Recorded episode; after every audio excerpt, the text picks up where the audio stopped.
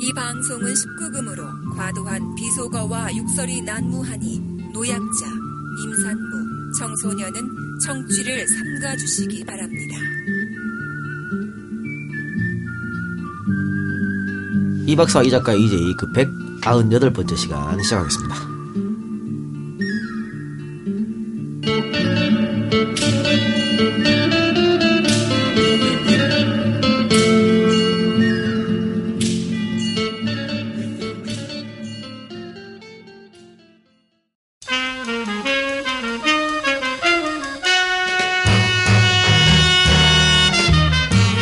지금이 2016년 1월이니까 올해하고 내년까지만 EJ 방송할 것 같은데 이거 광고할 수 있는 날이 얼마 안 남았네. 열심히 짐잉글리시 홍보해야겠는데. 여러분, 영어로 듣고 말하고 싶으시면 짐잉글리시에서 공부하셔야죠. 왜 마음만 먹고 지금까지 시작하지 않으셨어요? 나중에 100% 후회합니다. 매일 30분씩 전화영어나 화상영어를 통해 영어로만 대화하는 수업 방식 1:1로, 그것도 좋은 선생님과, 게다가 한 달 95,000원. 초등학생부터 어르신까지 모두 공부할 수 있습니다.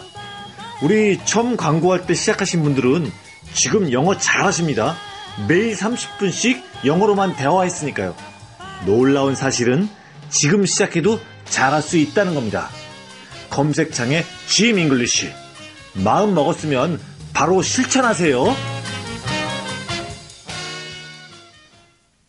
네, 오늘은 전혀 예고가 안 된 상태에서 급작스럽게 방송을 합니다. 사실, 오늘이 일요일이죠? 그렇죠. 네, 일요일인데, 오늘 부산에서 오창석 후보 선거사무소 개소식이 있었습니다. 그래서 제가 초대를 받아서 내려왔는데, 지금 박재호, 유영민 두 후보가 저를 갑자기 이 밤에 납치를 했어요. 너 올라가면 안 된다. 사실은 박재호 후보하고 유영민 후보하고 저희가 서울로 저희 이제 안가로 이제 모셔가지고 방송을 하려고 했었는데 이분들이 워낙 바쁩니다. 지금 또 이 지역이 뭐 우리 청취자들도 다 아시겠지만 더불어민주당 약세 지역이기 때문에 더 한 발이라도 뛰어야 됩니다. 그래서 서울로 올 시간이 없다 그래서 제가 너 내려온 김에 여기서 하고 가 이래가지고. 밤 10시에 지금 발 묶여서 지금 못 가고 여기서 녹음을 합니다. 그래서 두 분에 대한 이야기를 해보도록 하겠습니다. 이로써 저는 저번 주에 외박하고, 이번 주에 또 외박하고, 예, 마누라한테 쫓겨나겠습니다. 다음 주에 또 하셔야 될 것 같습니다. 다음 주엔 부르지 말아주세요. 큰일 납니다, 진짜. 자, 그래서 오늘은 두 분 모시고 하겠는데요. 또 두 분만 불러서 하긴 좀 그렇고, 왜냐면 제가 부산에 대해 잘 몰라요. 그래서 부산에 대해 조금 아시는 분, 한 분 모셨습니다. 동아대 정희준 교수님. 예, 반갑습니다. 정희준입니다. 이제 한 네 번 오신 것 같아요. 한 네 번쯤 되네요. 그래도 항상 아쉬운 건 제가 그래도 그 비디오형 교수인데 이 오디오로만 여러분들을 만나게 돼서 너무 애석해요. 나중에 또 하여튼 자주 뵀으면 좋겠습니다. 네. 예. 어쨌든 우리 정 교수님은 부산에서 야권의 승리를 위해서 애써주신 분인데 그 정 교수 본인한테도 출마한 얘기 좀 있지 않았어요? 이건 못 들은 얘기로 하겠습니다. 전 안 할라 하죠. 저는, 예, 학자로서 학생들 열심히 가르치고요. 예. 어차피 나가면 안 된다, 이 생각이에요? 그건 아니죠. 전 언제든 전 뭘 하든 이깁니다. 알겠습니다. 지금 아직 제 사명은 학생들 가르치는 것 같습니다. 네. 네, 그러면 본격적으로 방송 들어가겠습니다. 자, 우선 부산 남구을입니다. 남구을에 출사표를 던졌는데 벌써 처음이 아니고요. 네 번째라고 합니다. 자, 우리 박재호 후보님. 박수! 네, 반갑습니다. 청취자 여러분 반갑습니다. 부산에서 아무리 열심히 해서 40% 이상 받아도 떨어지면 똑같습니다. 그래서 이 낙선이라는 걸 한 3번 하고 나니까 이제는 이번만은 안 이기겠느냐 이래 생각을 하고 하는데 처음에가 참 재미있었습니다. 김무성 대표하고 그때 제가 붙었을 때 한 46%인가 이 정도 받고 낙선을 했는데 그때 다 이겨놨다가 중앙당에서 조금 잘못해서 낙선을 했고 또 지금은 이제 어쨌든 우리 용호동 우암간만 용당을 제가 누구보다도 잘 알고 16년 동안 제가 누비고 다녔습니다. 그래서 이번에 세 번 떨어지고 네 번째 도전하고 있는데요. 이번에는 당선될 후보라고 저는 생각하고 있습니다. 예, 예, 예. 방금 그 중앙당이 잘못해서 떨어졌었다는 그 중앙당 잘못이 혹시 그 정동영 후보의 노인 폄하 이런 거였습니까? 뭐 그때는 그게 결정적이었죠. 거의 결정적이라고 할 수 있었죠. 거의 다 당선됐는데. 거의 다 한 반은 당선될 수 있었고 노무현 대통령이 꿈꾸던 뭐 이 지방 이걸 좀 격차를 해소하고 또 이런 것을 어쨌든 간에 뭐 그 발언 한마디로 이 지역에는 전멸이 되는 그런 입장이 되었죠. 네, 그리고 뭐 세 번이나 떨어지셨다고 했는데 네. 노무현 대통령이 예전에 참 선거는 사람을 피폐하게 만든다 그런 얘기를 한 적이 있어요. 언제 했냐면 선거 떨어지고 나서. 근데 세 번이나 떨어졌단 말이야. 네. 근데 네 번째 도전 어떻게 그런 생각을 하세요? 제가요 진짜 두 번째 탁 떨어지고 접었습니다. 정치를 안 하려고 생각하고 서울서 횟집을 운영하면서 뭐 여러 가지 하고 있는데 노무현 대통령이 돌아가시고 나서 아 이거는 내가 한 번 더 해야 되겠다라는 사명을 갖고 한 번 더 했는데 그때도 40한 1, 2% 받았습니다. 그리고 나서 떨어지고 나니까 이제 60대기 전에 마지막으로 끝을 안 봐야 되겠다 싶어서 제가 시당위원장도 하고 하면서 무조건 저는 이번에는 마지막으로 한다라는 각오를 했는데 대통령 말씀대로 참 피폐해집니다. 네. 피폐해지는데 주변에 그래도 많은 분들이 도와주셔서 여기까지 왔고 지금도 고맙게 생각하고 뭐 이번에는 참 후원금이 잘 안 들어옵니다만 왜냐하면 경제도 어렵고 또 저희 또래가 이제 다 은퇴도 하고 네. 뭐 그렇습니다만은 꿋꿋하게 버티고 그래도 마지막 승부를 해서 이번에는 필히 당선돼서 올라가겠다 네. 이런 생각을 갖고 있습니다. 알겠습니다. 저 우리 방송 특징이 후원 계좌 까는 거거든요. 준비해 주세요. 이따가 후원 계좌 네. 까도록 하겠습니다. 알겠습니다. 네, 그리고 또 한 분의 후보입니다. 부산 해운대구갑 지역구에 주사표를 던졌습니다. 경제 전문가 유영민 후보. 안녕하세요, 유영민입니다. 인사 좀 해주세요, 우리 청취자들한테. 예, 저는 뭐 정치 들어온 지 지금 2달밖에 안 됐고요. 네. 무식하면 용감하다 그랬나요? 무식하게 들어왔는데 이제 조금 알만하니까 겁이 서슬라기 시작합니다. 사실은 문 대표가 우리 유영민 후보 영입했을 때 예. 많은 분들이 더불어민주당이 경제 쪽으로 좀 취약하니까 그래서 경제 전문가를 모셔왔다 이렇게 생각했거든요. 예. 그래서 아마 비례를 주지 않을까 이런 생각도 많이 했었고 또 사실은 이 지금 우리 유영민 후보가 포스코에 계셨으니까 뭐 인천 쪽에 아마 나갈 것이다 이런 얘기도 했었는데 갑자기 뜬금없이 정말 취약구역 또 허음지라고 할 수 있는 부산에 출마하게 된 계기가 뭡니까? 비례대표 뭐 이야기는 없었고. 없었습니까? 아니, 없었고. 저는 그렇게 생각했는데. 아니, 속으로는 눈치집팔했죠. 네. 왜 그러냐면은 갑자기 이제 영입 제의가 들어왔는데 뺐죠. 왜냐면 뭐 노는 게 좋잖아요. 이제 은퇴하고 강의도 하고. 그런데 개판이었잖아요. 그 당시 상황이. 네. 그렇죠. 각곡하게 또 말씀하시고. 그래서 가볍게 김종인 위원장 영입한 오후에 경제계 방점을 좀 찍어야 된다. 막 밀어붙이는 거예요. 내일 아침에 하자. 그걸 하자. 그러면서 이제 정책 정도도 없는 걸로 하고 들어왔는데 속으로는 비례는 생각하고 있겠지 하고 이제 들어왔는데 이게 판이 그게 아니게 꼬였네요. 그러다 네. 이제 슬슬 출마 이야기가 나오기 시작하더니 부산 쪽으로 쏙 가는 거예요. 그러다가 이제 출마 안 하는 했던 마음 먹는 와중에 그 인천의 송 시장 예. 전화 와가지고 서해안 벨트를 만들자. 송영길 전 시장이. 네, 송영길 전 시장이. 나는 계양구 갈 테니까 인천 송도 신도시가 포스코 도시잖아요. 맞아요. 또 그쪽에 또 제가 전문 분야고. 그래서 상당히 승산이 높은 걸로 또 조사도 됐고 결정됐다 통보 받았고. 근데 우리 집 사람이 야, 그 4년 떳떳하지 못한 그 길보다는 그렇게 강곡하게 부산 와달라는 의리를 지키는 게 마음 편할 것 같다. 가자. 아, 사모님께서요? 예. 그때는 어디 사셨어요? 그날 사실 토요일 날 송도 통보 받고 월요일 날 출마 기자회견 해라 그랬는데 일요일 날 이제 교회 갔다 오다가 우리 아내가 그래 이야기하고 바로 집에 와서 송 시장께 미안하다 그러고 당에다가는 없었던 걸로 하자. 문 대표께는 가겠다. 예. 그러니까 뭐 아니, 경제 전문가가 아니신 것 같은데. 아니, 이득되는 곳이 거기 있는데. 그런데 아니 정치 전문가네 보니까. 그 이제 여러 가지 이제 고민이 안 많았잖아요. 그렇죠. 그런데 네. 앞에 먹이가 있잖아요. 굉장히 흔들렸죠. 그럼요. 고민했잖아요.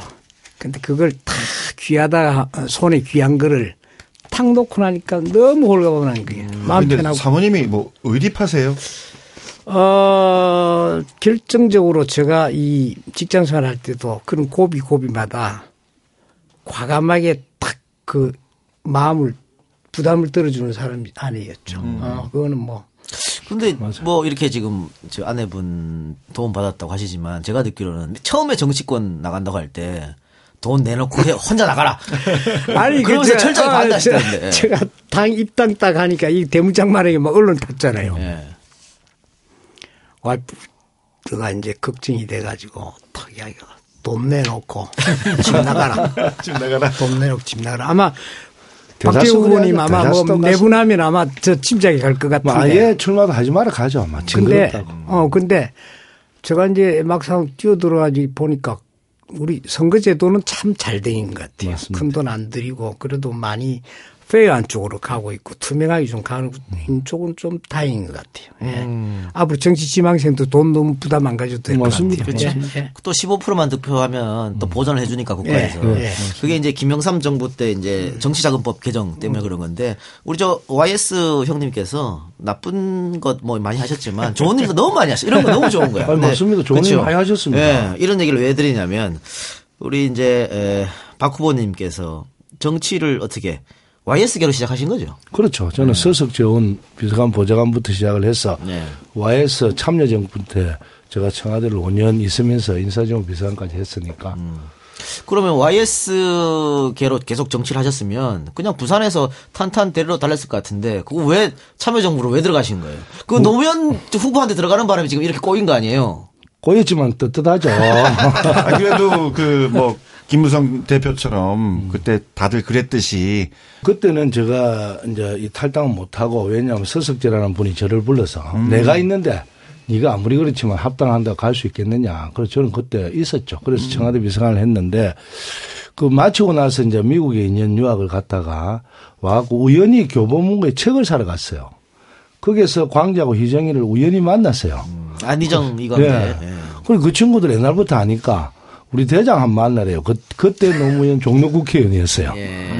그래서 야 내가 노 대장 왜 만나노라. 형님 뭐 관계 있습니까? 부산 사람끼리. 그렇죠. 적군도 아니고 뭐 그때는 이제 서로 조금은 알아도. 아, 예. 그래서 만났는데 노무현 대통령 한마디에 제가 꼬였습니다. 예. 재호 씨도 지방대학 나와서 진짜 참 깨끗했고 고생했습니다. 청와대 비서관까지 하려면 우리끼리는 다 알아요. 정치권에는 누가 어떻고 아부를 잘하고 누가 돈을 어떻게 많이 압니다. 그런데 그 말씀을 하시면서 자기도 부산상으로 변호사하고 인권 변호사인데 서울에 올라오니까 진짜 아무도 안 모주더라. 그러고 뭐 K고 S 대학만 나오면 진짜 무능한 놈 같은데도 평생 잘 살더라. 이런 세상은 진짜 없애야 되지 않느냐. 그 한마디에 꼬여갖고. 아, 노무현 대통령이 당시 그런 말씀을 예. 한 거죠. 예. 와, 그래갖고 그게 막 혹 갔습니다. 네. 그래서 같이 한번 하자. 이랬는데 제가 서석재, 신상호 이런 분한테 말씀드리니까 야 그거 안 된다. 니 말라 그거 가노. 이 있으면 국회의원 한다. 니 다음 순서다. 그런데 사실로 그 전까지는 뭐 나도 정치한다고 이래 하면서 그런 생각을 했는데 노통 만나고 나서 제가 진짜 정치가 뭔지를 배웠죠.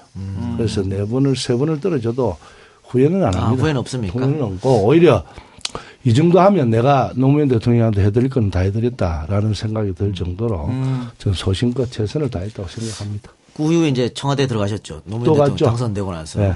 가시고 나서 이제 열린우리당 분당하고 나서 17대입니까 그때가? 17대 선거 때. 열린우리당 때. 예. 다시 부산으로 내려서 출마를 합니다. 예. 그때 상대가 이제 김무성. 예. 아, 어땠습니까 결과가? 그 결과는 그것도 아까 얘기했던 45%인데요. 아, 많이 어디셨네 45%면. 그렇죠. 그때 김무성 씨하고 왜 붙었게 됐느냐 하면요. 그때 부산에 뭐 저 최인호, 그다음에 정윤재 정윤진. 뭐 이래 이제 자기들끼리 이제 억수로 오랫동안 노무현 대통령을 위해서 고생한 친구가 최고 선대를 붙이고 있었어요. 서병수, 권철현. 근데 저도 어쨌든 간에 뭐 정치를 이왕 할 것 같으면 큰 사람하고 한번 붙어갖고 최고 선놈하고 한번 붙어서 한판 이겨야지 그게 정치가 되고 또 후배들한테 어디 추적으로 구석에 간다 이것도 안 맞고 그래서 제가 또 가감하게 또 김무성 선배는 옛날부터 잘 알고 그래서 정치라는 게 강한 놈한테 강하고 약한 놈한테 약해야 되는데 그런 걸 잘 안 하는 분 같아서 제가 와서 붙었죠. 진짜 무식하면 용감한 거예요. 아 진짜로. 그래갖고요. 제가 떨어지고 나서도요. 그분이 우리 사무실에 쳐들어오기도 하고 했습니다. 근데 그러고 나서 내가 축하단 또 보내주고 그랬는데 제가 체육진흥공단 이사장 있을 때 그 오면서 내한테 아무 인사도 안 하더라고요. 그러니까. 예. 아니 그래서 사실은 그 17대 총선이 탄핵 열풍이 불어가지고. 예. 그 지금 박 후보님 같은 경우에도 김무성 후보하고 선거 바로 직전까지 여론조사하면 10% 이상 앞서고 있었어요. 맞습니다. 그러니까 뭐 당선된다 이변이다. 그랬었는데 갑자기 정동영 씨 노인 폄하 발언으로 후두룩 떠잡혔거든요. 그때 당시 기억하죠? 예. 그때 그 한 20% 앞서는 후보들도 여기 수두룩했어요. 맞습니다. 저도 한 20% 앞섰어요. 이제 그 발언 이후에. 하루에 전국 그 지지도가 정당 지지도가 하루에 2% 3%씩 빠졌어요. 그래서 한 열흘 지나니까 25%가 빠져서 여기 다섯 군데 앞서던 후보들이 다 뒤집어져 버린 거죠. 사실 그런 차원에서 보면 지금 이제 박재호 후보께서는 지금 아마 한 4선 도전을 도전에 나서셨어야 되는 건데. 아니 그런데 그거보다 더 재미있는 거는요. 떨어지고 나서 많이 배웁니다. 저도 만약에 그때 됐으면. 사실은 좀 건방졌겠죠. 아나무인이겠죠. 그리고 지역구가 뭔지도 잘 몰랐겠죠. 근데 떨어지면서 많은 걸 비웠고. 뭐 이건 떨어진 사람들 핑계고. 진짜로 많이 비웠어요. 그래서 나도 아니, 그런 생각. 제가 아쉬운 거는 그때 김무성을 떨어뜨렸으면 지금 뭐 새누리당 당대표 김무성 없었을 거 아니냐 그렇죠. 이런 아쉬움이 있는 거죠. 근데 그때요. 네. 박근혜 대통령 그때 박근혜 총재가 그 대표인가 하여튼 4번을 왔습니다. 김무성 살린다고. 그래서 우리 지역에는 박근혜 한번 오면 5%씩 떨어졌습니다. 아니 근데 왜 지금은 그렇게 사이가 안 좋아요? 그때 그렇게 좋았지만. 그렇죠. 그런데 그 여러 가지 일이 아니겠습니까? 저들끼리, 자기들끼리, 예, 예. 저거들끼리. 알겠습니다. 자, 또 유영민 후보는 아까 아내분 뭐 돈 나눠 놓고 나가라 하셨다는데 LG 임원으로 계셨다가 포스코 사장으로 계셨다가 또 학교에 애들 학생들도 가르쳤고 그냥 편하게 쭉 이제 사시면 되는데. 굳이 이 험악한 정치판에 들어올 결심을 한 이유가 뭡니까? 그래서 제가 어느 자리에 이야기했는데 사양하다가까지 있다 보니까 이거는 내 힘이 아니고 맞습니다. 내가 거역할 수 없는 어떤 힘이 작용하지 않느냐. 그 힘이 뭘까 하는 생각을 좀 합니다. 네. 맞습니다. 그러니까 그게 뭘까요? 그 유 후보님도 그 김빈 대표 얘기했듯이 그 문재인 대표의 그 사슴 같은 눈망울에 마음이 흔들리고 뭐 그랬던 겁니까? 뭐 그럴 수도 있죠. 아니 사람을 참 좋아합니다. 네. 뭐 거슬러 가면은 우리 노무현 대통령도 제가 굉장히 참 지금 그리워하고 좋아하는 분이었고 이어서 이제 문 대표도 마찬가지. 그러니까 제가 학교를 동래고등학교 나왔습니다. 그러니까 초중고 대학을 다 여기 나오셨죠? 예, 여기서 나왔죠. 동래고등학교 이제 지금 동창회장, 총동창회장도 하고 사람을 좋아하고 이제 의리를 굉장히 중요시하게 생각했죠. 의리의 커플이시네요. 그런데 제가 옛날에 LG 부사장 시절에 갑자기 민간 전문가 필요하다 해서 공직 제의를 받았잖아요. 예. 그게 어떻게 보면 내 인생의 갈림길이었는데 그때 과감하게 그래 그것도 보람 있겠다. 했는데 봉급 3분의 1. 맞아요. 골프 반납. 네, 이거 걱정이 태산인 게. 무슨 정부 때였어요? 참여죠. 그때 우리 정부도 그랬잖아요. 참여정부 때. 민간인 영입. 임기 말. 네. 억수로 좋을 때 오셨어요. 그래서 이제 용감하게 탁 갔죠. 갔는데 그때도 집사람이 굉장히 반대를 했죠. 근데 한 1년 동안에는 기업이 논리가지고 확 뒤집었잖아요. 그러니까 이 개판이잖아요. 기업의 논리를 보면 내 세금 가지고 이렇게 써 뭐 그래서 1년 만에 기관 경영평가 1위, 기관장 경영평가 1위, 기고만장 해가지고 이제 2년 차에 집을 착 올리려 하는데, 그때는 돈도 필요하고 사람 필요하잖아요. 이게 사무관이 무섭기 시작한 거예요. 얘들이 애미기면 될 게 없는 거예요. 맞아요. 예산타로 국회 쫓아댕겨야지 기획이 선천. 근데 제가 인맥이 없잖아요. 지뢰들끼리 고시 출신들끼리 뭐 똘똘똘 이리 뭉치에 있지. 야, 피곤하더라고요. 그런데 다행히 MB 정부가 탁 들어왔어. 일괄 사표 내시오. 그래서 일바따로 줬죠. 네. 왜? 나는 기업으로 돌아갈 때가 있으니까 전문분야니까. 근데 이게 기업으로 바로 돌아가지 못하는 법이 있는 게 이게. 고위공직자 윤리법에가 지금 그게 3년이죠 아마? 근데 그때는 2년이었거든요. 그때는 2년이었어요. 그래서 2년 동안 이제 강의하고 뭐 이런 시간을 보내다가 다시 기업이 제의받은 데가 포스코 사장으로 옮겨서. 그럼 뭐 2년 동안 백수로 지내셨네요. 그렇죠. 뭐 강의하고 백수죠. 뭐. 네. 백수죠. 네. 그때 MB 정권 들어와서 전 정권 사람들 다 나가라. 네. 그런데 재밌는 거는 그래서 용감하게 사표 탁 줬더니 그 다음날 수리되는 거 있잖아요. 그런데 그걸 잘하는 공무원 출신들 기관장 공기업 사장들은 버티더라고요.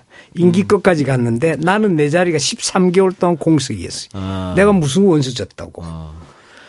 그런데 MB 정부 박근혜 정부 들어와서 또 가끔 제의가 있었죠. 그럴 때마다 뭐냐면 내가 뭐 북한을 갔다 온 사람도 아니고 만데 아예 이쪽으로 분류가 돼버려가지고 그렇다고요. 늘 그때마다 그게 장애가 되는 게 그게 거의 15년 이상을 내를 따라다닌 거예요. 맞아요. 그러니까 제가 아까 그랬듯이 LG의 부사장 하다가 기관장으로 나간 것이 내 인생에 굉장히 힘든 전환점이었으면서 굉장히 많은 걸 느끼고 배웠던 소중한 이야기를 합시다. 그게 이쪽으로 분류됐다는 건 뭡니까? 뭐 좌파다. 뭐 이렇게 되는 심지어 건가요? 심지어 그렇게까지. 빨갱이다 뭐 이렇게. 그래서 내가 방공시험 한번 치자. 네? 방공시험. 네. 그래도 그쪽 기업 쪽은 또 더 심할 수도 있겠네요. 은연 중에 그런 것을 많이 프레셔를 주죠. 그래서 후배들이 절대 정권 말기에는 제의가 있도록 하지 마라. 누구 꼴을 봐라. 나도 벤또 사들고 말린다. 근데 정말 다음 정권은 제가 각곡히 바라고 싶은 건 어느 정권이든 간에 그 정권의 공로자들이 갈 자리는 정해놓고 아예 디클레어를 하고 정말 전문가가 가야 될 자리는 그런 거 따지지 말고 정말 인재들이. 난 그런 것을 예를 들어 민주당이 이 집권하게 되면은 그거 정말 해야 됩니다. 정말 우리나라가 사람이 자원이잖아요. 자원 없는 국가에서 그 사람은 소중하게 그 해야 되는데 그렇게 나눠 가지고 그러니까 정치가 통큰 정치가 돼야 되는데 그럼요. 너무 협소해. 그렇습니다. 그래서 지금 보면 막 이 저것끼리 다음 지 공천 받으려는 거 말고는 국민은 안중에도 없고 그리고 우리도 잘못된 거 많아요. DJ 노무현 정부도 그런 면에서 반성할 부분이 있습니다. 근데 그거에 노무현 대통령은 생각이 그렇지 않는데 밑에 꼭 그런 분류들이 그걸 만들대요. 그래서 제가 진짜 반대인 게 좀 더 우리가 협량이 되지 말고 진짜 통이 좀 크자. 두 분이 입법으로 들어가면 그쪽에 좀 노력해 주시기 바랍니다. 절대. 내가 겪었기 때문에.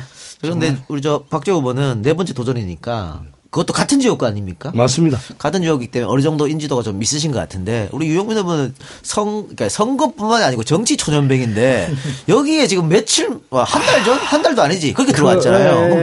인지도가 굉장히 낮을 것 같아요. 잠깐 그 대답하기 전에 우리 이제 객관적으로 바라보는 정 교수가 어때요 지금 우리 유영민 교수의 인지도 여기서 해운대가 해운대 그 동네가 제가 뭐 살았던 동네이기도 한데 더불어민주당의 후보는 있겠지.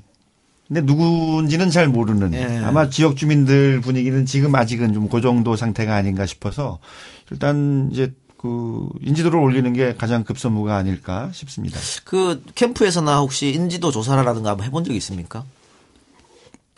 해본 적이 없고요. 저는 안 합니다.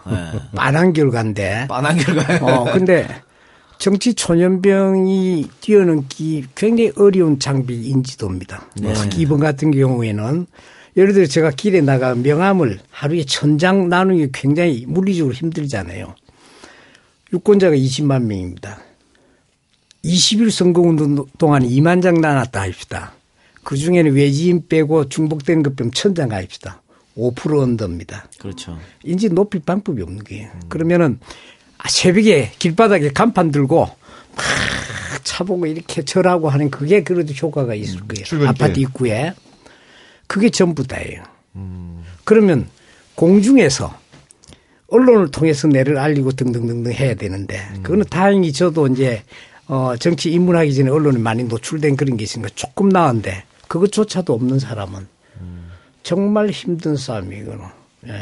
예. 그래서 오늘 EJ 방송을 이 부산에서 급히 밤 10시에 허름한 이 창고 같은 데 와서 지금 하고 있습니다.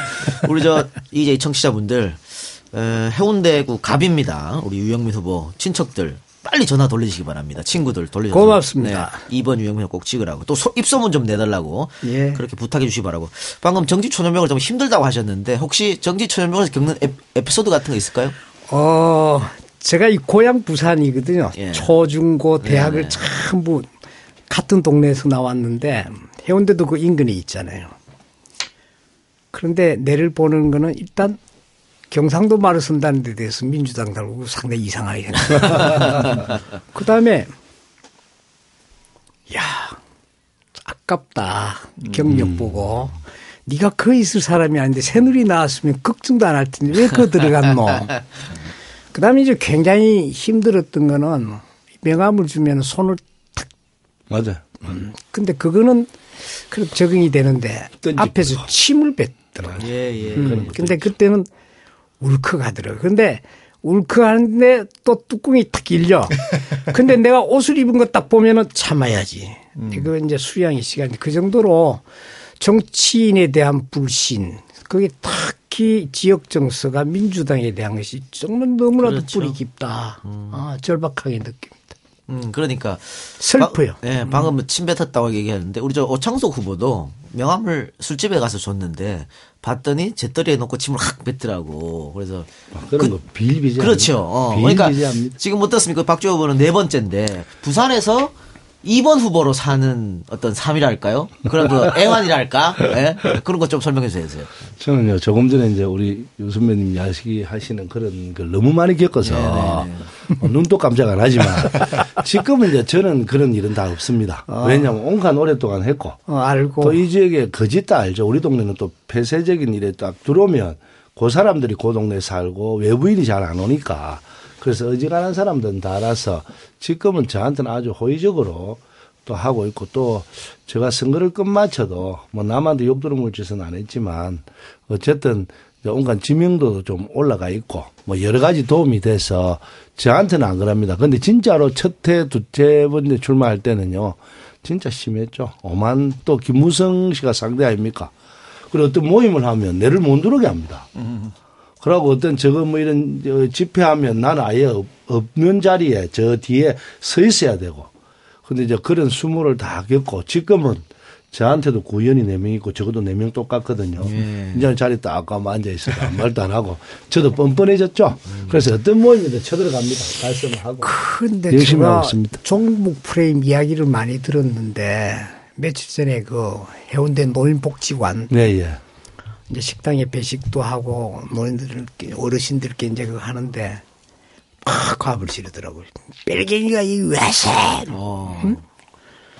순간 당황을 했는데 내가 가서 어르신 저도 강원도 화천 전방에서 34개월 동안 고쳐 쓰고 온 사람입니다. 제가 벨갱이는 아닙니다. 근데 얼마나 우리가 그렇게 보였으면 그랬겠습니까? 저 충분히 이해합니다. 근데 정말 이게 좀 바뀌었으면 좋겠습니다. 그만 갖고 저 나왔습니다. 하니까 조금씩 누그러지더라고요. 자기 군대 월남 갔다 온 이야기도 하고.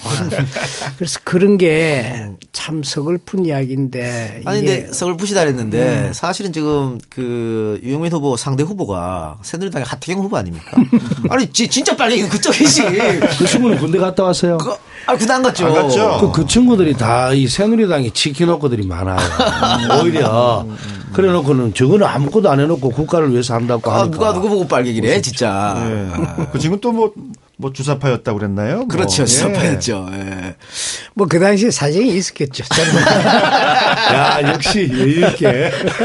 아니, 제가 이게 물리적으로 너무 짧으니까 제가 네거티브 같은 거 안 한다라고 이야기를 했는데 네. 그 이야기는 네거티브 할 여가도 없고 내 걸 알리기도 급한데 뭐 사정이 있었겠죠. 그럼 절대 네거티브는 진짜 할 필요가 없어요. 그러나 자기 뭐 저 이야기 할 겁니다. 네.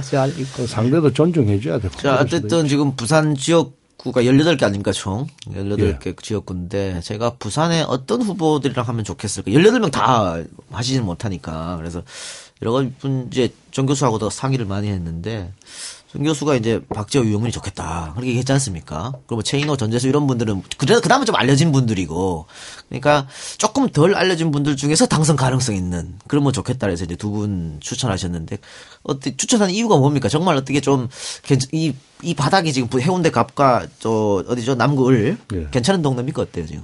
조금만 노력하면 우리 해운대 갑은 네. 해운대 같은 경우는 나쁘지는 않은 동네예요. 그래서 그 유영민 후보처럼 뭐 전문 경영인이고 또 특히 IT 전문가잖아요. 이런 분들 경우는 해운대에서 굉장히 그 좋은 후보가 되지 않을까 저는 이제 그렇게 생각을 했고요. 저도 거기 희망을 갖고 있습니다. 예. 이제 박재호 후보 같은 경우에는 아까 말씀드린 대로 네 번째 도전인데 한 지역구에서 네 번을 도전하는 경우가 좀 드물걸요?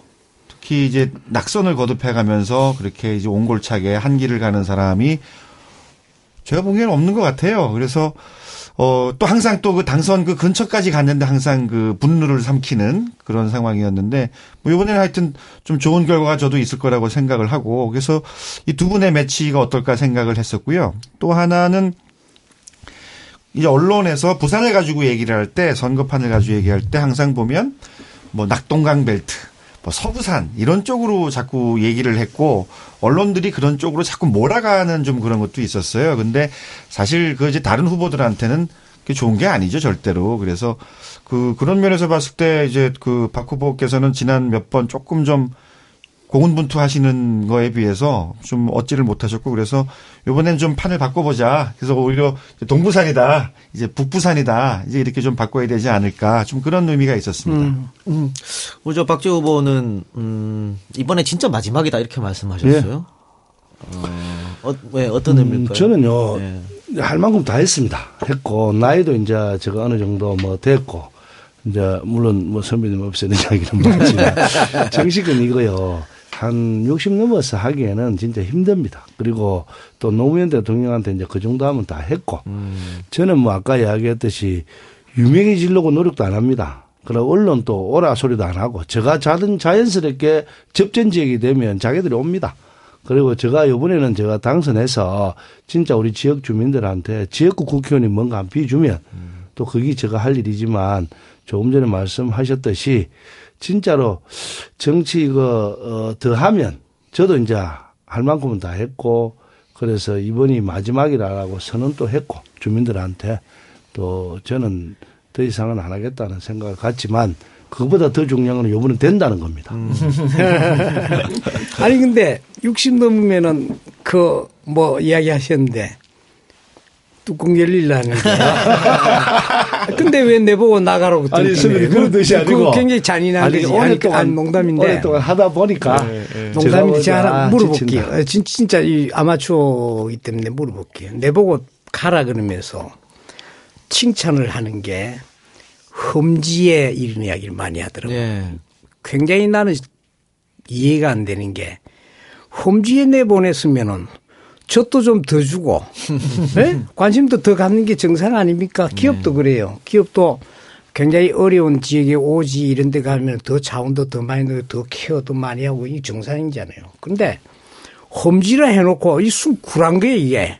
네? 내가 내려와서 보니까 손가락 10개 덜렁덜렁 내려오면 다 해준다 하더라고. 사기야 이게. 근데 서운한 거는 농담이지만은 부산이 상당히 의미 있는 곳이다 하고 보내놨으면은 신경을 좀 써야 될 텐데 호남 중요한 거 아는데 상당히 나는 중앙당에 굉장히 불만 내지는 네네. 안타까움 그런 게 있어요. 선배님 이 부산은 예.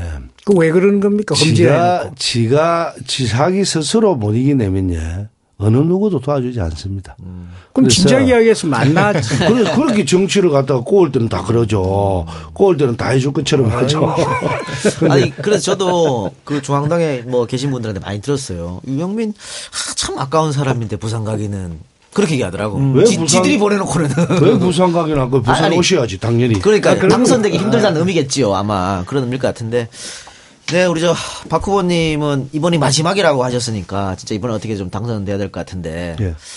그 얼마 전에 저 또 그 안 좋은 일을 겪으셨지 않습니까? 아까 제가 뭐 부산에서 2번 후보로 사는 삶에 대해 뭐 여쭤봤지만은 그 2번 후보보다 2번 후보 아내로 사는 삶이 더 힘들었을 것 같거든요. 근데 저 박 후보님 아내분 같으면 10년 이상을 그렇게 계속 살아서 또 선거운동하고 열심히 뛰었잖아요. 예. 그런데 그 정말 당선의 빛을 좀 보지 못하셨습니다. 보지 못하고. 예. 예. 얼마 전에 이제 돌아가신 것이죠. 예, 예. 그렇습니다. 얼마나 됐습니까? 몰랐네요. 11월 중순에 그랬는데요. 예. 그 전번 선거를 마치고 뭐 집사람은 이제 정치를 하지 말라는 주의지만 조금 전에 아까 뭐 선배님이 저 부인 말씀을 하셨는데 저희 집사람도 저한테 감시자고 조언자고 항상 하지 마라 하면서도 나가면 또 최선을 다해주고 그리고 뭐 이제 자식들에 대한 걱정을 안 하게 만들어주고 여러 가지 저는 정치권만 오래 있었기 때문에 뭐 월급이라 해본들 뭐 쪼꼬리 만큼 안 죽겠습니까. 근데 어쨌든 그래 했는데 전번 선거 마치고 얼마 안 있다가 암이 왔어요. 그래서 한 3년 7개월 동안 같이 뭐 이래 좀 생활도 하고 저도 또 해보니까 제가 느낀 거는 참 우리나라 여성분들이 대단하다고 느꼈어요. 아니, 제가 이제 한 7개월 동안 살림을 이래 같이 한번 살아보니까 이제 유종해지니까 살아보니까 아침밥 해야죠. 하자마자 설거지 해야죠. 집 청소해야죠. 하루가 쉴 틈이 없어요. 그리고 또 냉장고 안을 열어보면 우리는 다 남자들은 그러잖아요. 뭐 저리 지저분하노. 근데 우리나라 음식은요. 지저분할 수밖에 없어요. 그래서 뭐 그런 경험을 하고 나서 내가 이제 상대에 대한 마음 또 상대에 대한 배려 또 여자뿐만 아니고 안 당해보면 자기가 안 당해보면 모르는 이런 마음을 제가 많이 알게 되었죠. 그래서 집사람한테 참 미안한 이야기지만 어쨌든 이 길로 가서 마지막에는 집사람이 그럽디다.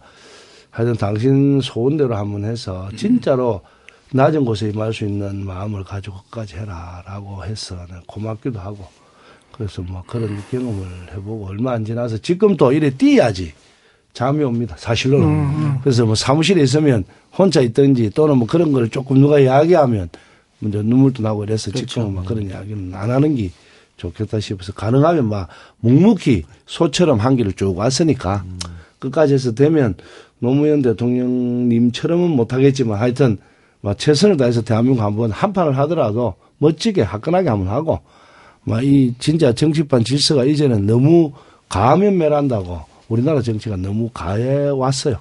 이제는 멸할 때가 돼서 새로운 질서를 여는데 이익을 한번 해볼까 하는 그런 마음입니다. 사실은. 일단 대제쯤에 위로를 아이고 아닙니다. 힘내십시오. 네, 제가 뭐 인터넷 찾아보니까 그 박재호 후보 사모님께서 사랑하는 나의 남편 박재호에게 이런 또 음성을 또 한 게 있더라고요. 그 가슴이 아프시겠지만 잠깐 듣고 오겠습니다.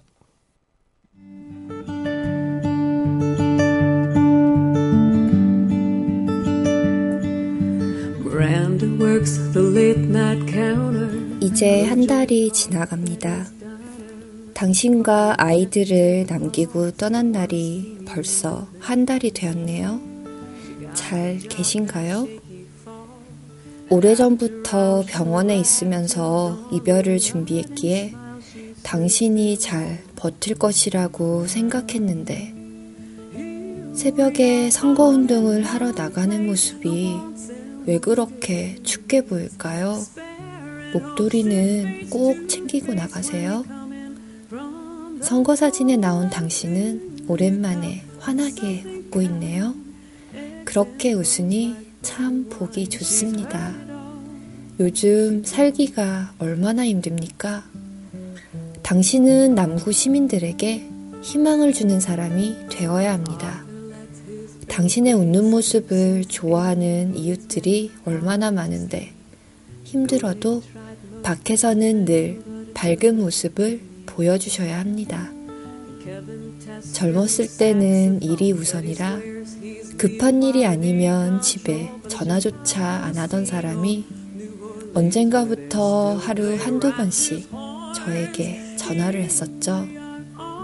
인생의 반이 남았으니 후반전은 당신을 위해 살겠다는 약속도 해주었죠. 당신이 약속을 지킬 수 있도록 오래도록 함께 있어야 하는데 먼저 떠나와서 미안합니다. 우리 아이들 승종이, 태강이, 롱리는 정치인 아버지 박재호를 존경한다고 말합니다. 자식한테 존경받기가 남들에게 인정받기보다 힘든데 당신은 성공한 아버지입니다. 저를 소개할 때 우리 미선 씨는 나의 보물이고 선물이라고 했었죠. 저를 그렇게 불러주어서 고마웠습니다. 이제부터는 당신이 남구 이웃들에게 보물 같고 선물 같은 사람이 되어야 합니다. 그것이 저를 위하고 우리 아이들을 위한 길입니다. 내일 아침이 밝으면 당신은 찬바람을 맞으며 길을 나서겠죠? 4년 전처럼 제가 곁에 있으면 좋을 텐데 그럴 수가 없네요. 옆에서 손이라도 잡아주고 싶은데 그럴 수가 없네요. 승종이 아빠, 부디 힘내서 내년 봄에 나를 찾아올 때는 기쁜 소식을 들려주세요. 마지막으로 당신이 제게 해줬던 말을 이번에는 제가 당신에게 하려고 합니다. 당신이 곁에 있어 고마웠습니다. 당신도 제게 보물이고 선물이었습니다. 2015년 겨울. 박재호의 아내 이미선 드림.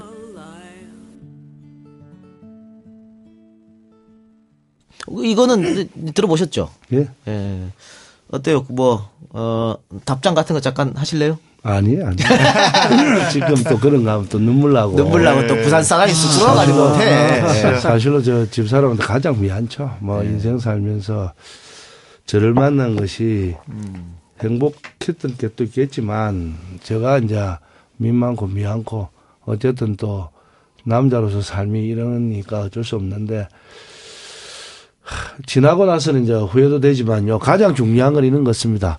하여튼 가정이 행복한 것이 대한민국 행복해지는 거지 우리가 뭐 국가 걱정할 필요 없이 모두들 자기 맡은 임무에 하면 저는 또 이 일이 내 임무고 또 다른 소중한 분들은 또 거기에 임무가 있으니까 그래서 하여튼 마음이 좀 그래서 그런 이야기는 그만하고 예. 아니 지금도 눈시울이 붉어지셨어요. 붉어지셔가지고 그럼 여기서 눈시울이 붉어졌기 때문에 더 인터뷰는 안 하고 광고 듣고 와서 계속 하도록 하겠습니다. 광고 듣고 오겠습니다. 우리는 생각했습니다. 신뢰는 가까운 곳에 있다고. 우리가 파는 것은 음료 몇 잔일지 모르지만 거기에 담겨있는 것이 정직함이라면 세상은 보다 건강해질 것입니다. 그래서 아낌없이 담았습니다. 평산네이처 아로니아 친.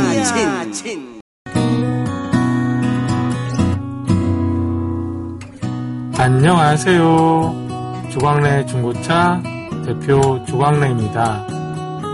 햇살이 따스스스 내리쬐고 봄바람이 살랑살랑 코끝을 간지럽히는 게 어디론가 떠나고 싶은 계절입니다. 조광래 중고차에서 좋은 중고차 거래하시고 어디론가 떠나보는 건 어떨까요? 조광래 중고차의 대표 전화번호는 1800 9538. 한 번 더 1800-9538. 이상 남길 만큼은 남기고 파는 조광래 중고차였습니다. 고맙습니다. 네, 광고 듣고 왔습니다. 자, 이제는 그 지역구 얘기를 좀 한번 해볼까 하는데요. 어떻습니까? 유영민 후보는 온 지 얼마 안 되셨으니까. 예. 그래도 뭐 부산이 고향이니까 뭐 어느 정도 지역을 그럼요. 파악을 되겠죠. 뭐 대학에 주로 강의도 부산 쪽에 대학을 내려왔고 잘 알고 있습니다. 예. 그 두 분은 어떠세요? 지금 부산이 사실은 대한민국 제2의 도시라고 합니다만 그래도 이 서민들 어떤 삶이 계속 안 좋다 그러거든요. 공단지도 자꾸 없어지고. 그러니까 뭐 상위 어떤 1% 혹은 10% 부자들만 돈을 좀 갖고 가는 것 같고, 해운대구 막 발전하는 거 보면 사실 그 서민들이 저때 생각 못하는 그 집값이잖아요. 그런데 막 그런 거 보면 있는 사람들만 자꾸 부자가 되고 이런 것 같은데, 그 해운대구갑 또 남구을 어떤 핵심 공약 같은 거 있으면은 하나씩만 좀 말씀해 보세요. 예. 예, 그 해운대가 부산의 강남이라 그러더라고요. 이제 그 빌딩 뒤에 감추어진 걸 우리가 봐야 되고. 그렇죠. 예.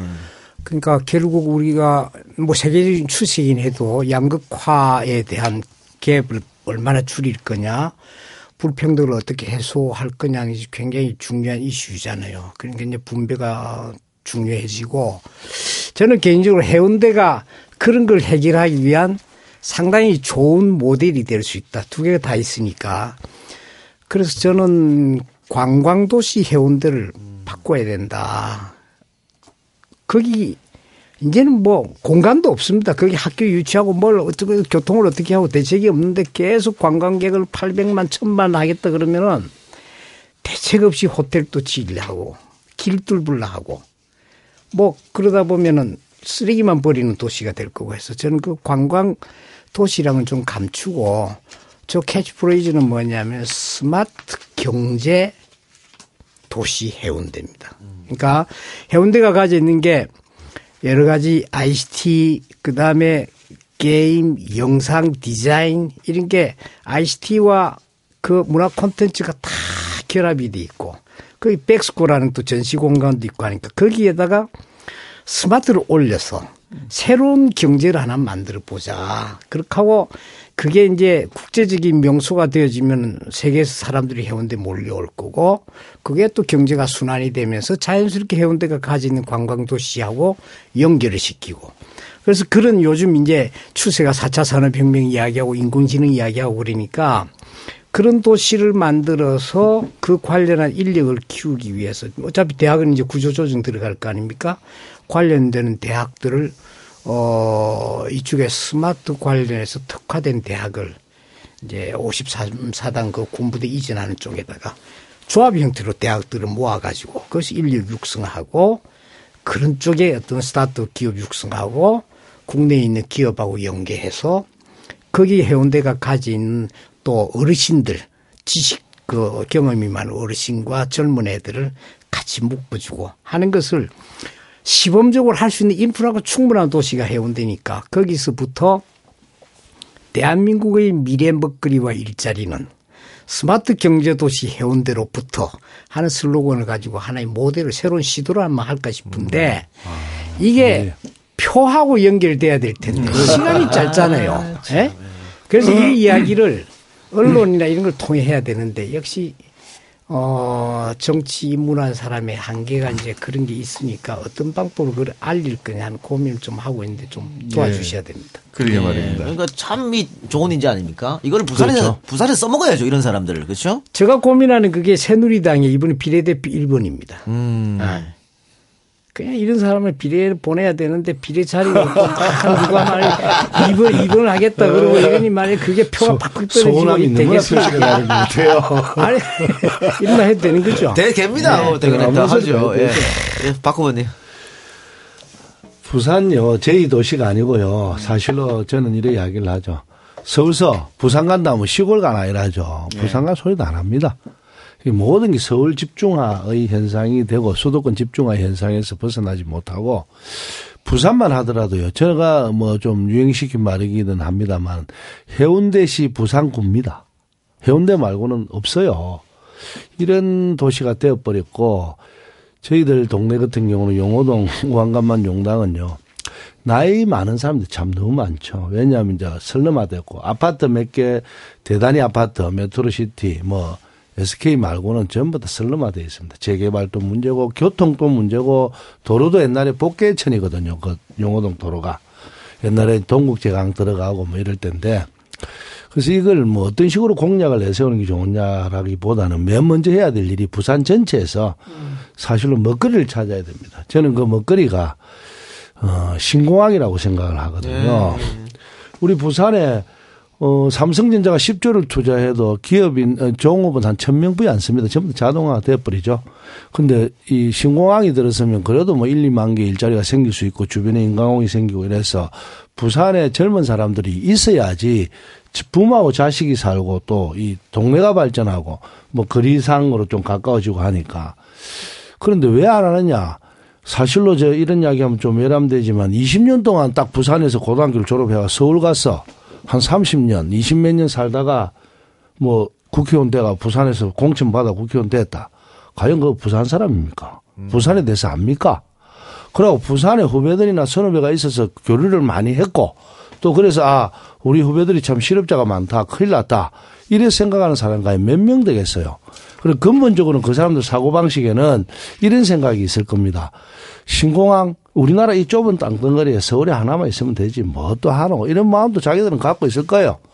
근데 진짜로 신공항 이거는 무조건 해야 되는데 이걸 하려면 야당 의원이 있어가지고 삭발을 하든지 뭐 쇼부를 딱 걸면 다른 국회의원들이 저거 안 하면 안 되잖아요. 그래 여당도 하겠죠.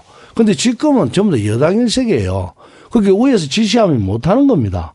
그래서 사실로는 이제 그게 1번 가장 큰 부산의 먹거리 전쟁에서 그건 해야 된다. 두 번째는 이제 우리 지역을 이야기하면 사실로는 이제 교통 문제, 재개발 문제, 뭐 우암간만 아시겠지만 우암동 가보면 아직도 공중 화장실이 있습니다. 그리고 시장을 가면요. 그게 2016년 했어 알죠? 그래 누구 이제 전번 국회의원 앞에 국회의원이 뭐 재개발해준다, 재개발해준다 하면 찍고. 그러다가 또 꼭 선거 때만 되면 재개발을 해요. 지금도 또 유스테이 한다고 그래 싸요. 그럼 나이 드신 분들은 어쨌든 이제 자기의 재산 가치나 이런 걸 생각하다 보니까 그랬는데 하여튼 재개발 문제, 교통 문제를 좀 획기적으로 변화시킬 수 있는 방법을 연구를 해내야 됩니다.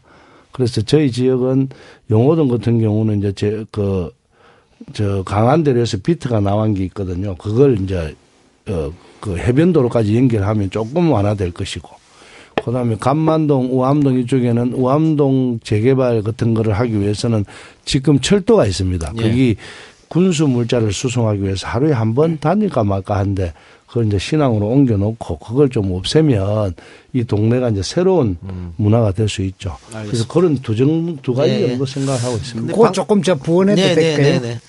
아이디어인데 신공항은 저 이랬으면 싶어요. 우리 뭐 삭발하지 말고. 여당인 후보들한테도 제의를 해서 부산권에 있는 여야 후보자들이 그 유치하는 결의대람하고 그러면 이 방송이 EJ 방송이잖아요.